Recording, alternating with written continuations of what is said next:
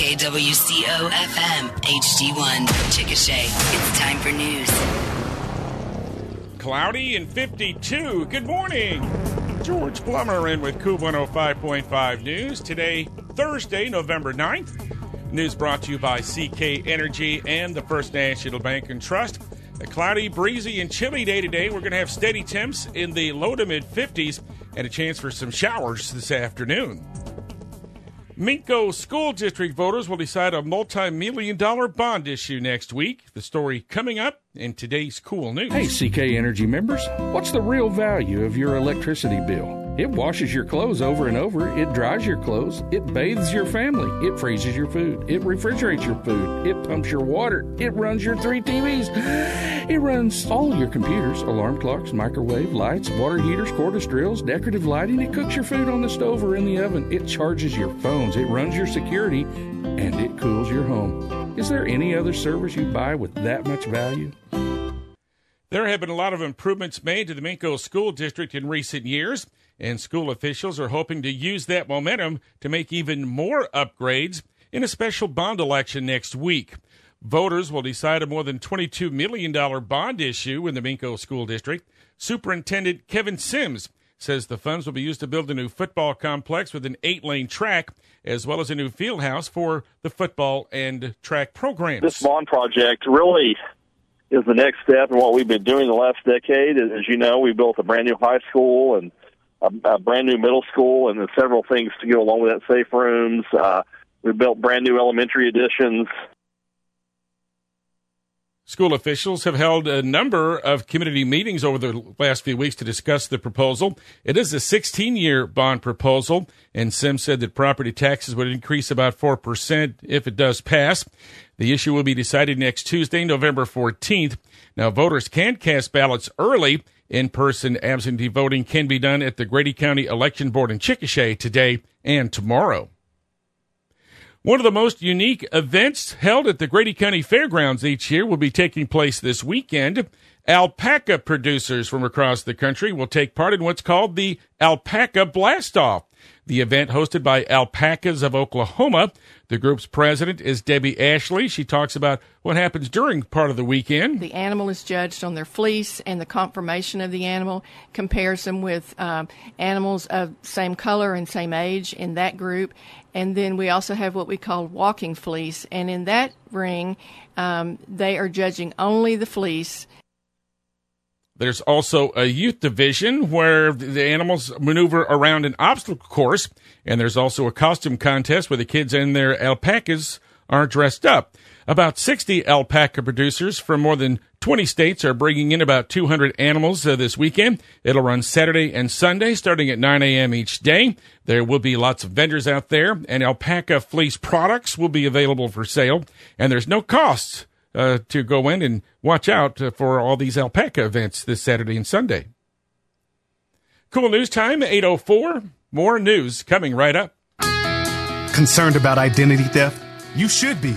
Hi, I'm Lanier Lee at the First National Bank and Trust Company. If you have our FNBT 360 account, you already have great coverage that you may not know about. Our Ultimate ID Plus program, powered by TransUnion, offers you monitoring alerts, help with recovery, and $1 million in insurance coverage. All of this at no extra charge. Learn more about Ultimate ID Plus. Open your FNBT 360 account today. First National Bank and Trust Company, member FDIC. Caring for patients who have dementia can be emotionally and physically challenging. The Anadarko Community Library will be hosting a program next week to offer support and provide resources and guidance for caregivers. The library and the Wichita and affiliated tribes will be hosting Dr. Thomas Teasdale. He's one of the co principal investigators with the Oklahoma Dementia Care Network. And he'll talk about his insights on dementia care and the latest advances in the field. And the Wichita and affiliated tribes will be demonstrating the impact that music has on memory and discuss music's potential as a source of solace and connection for dementia patients.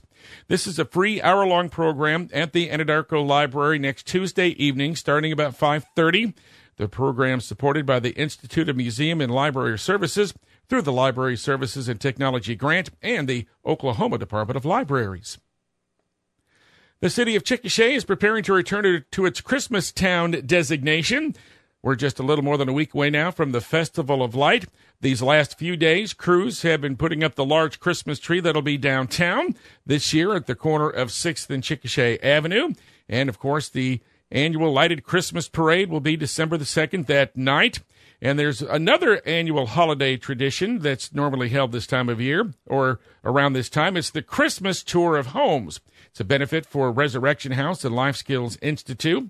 And the locations for the tour have been announced this year, and they include the homes of Robert and Stacy Arthur and Matt and Christina Ray, also St. Luke's Church, the USAO President's House, and the Resurrection House and Life Skills Institute. Now, the tour of homes will be 10 a.m. to 2 p.m. on Saturday, December the 2nd, and tickets are $15. All the proceeds benefit the Resurrection House.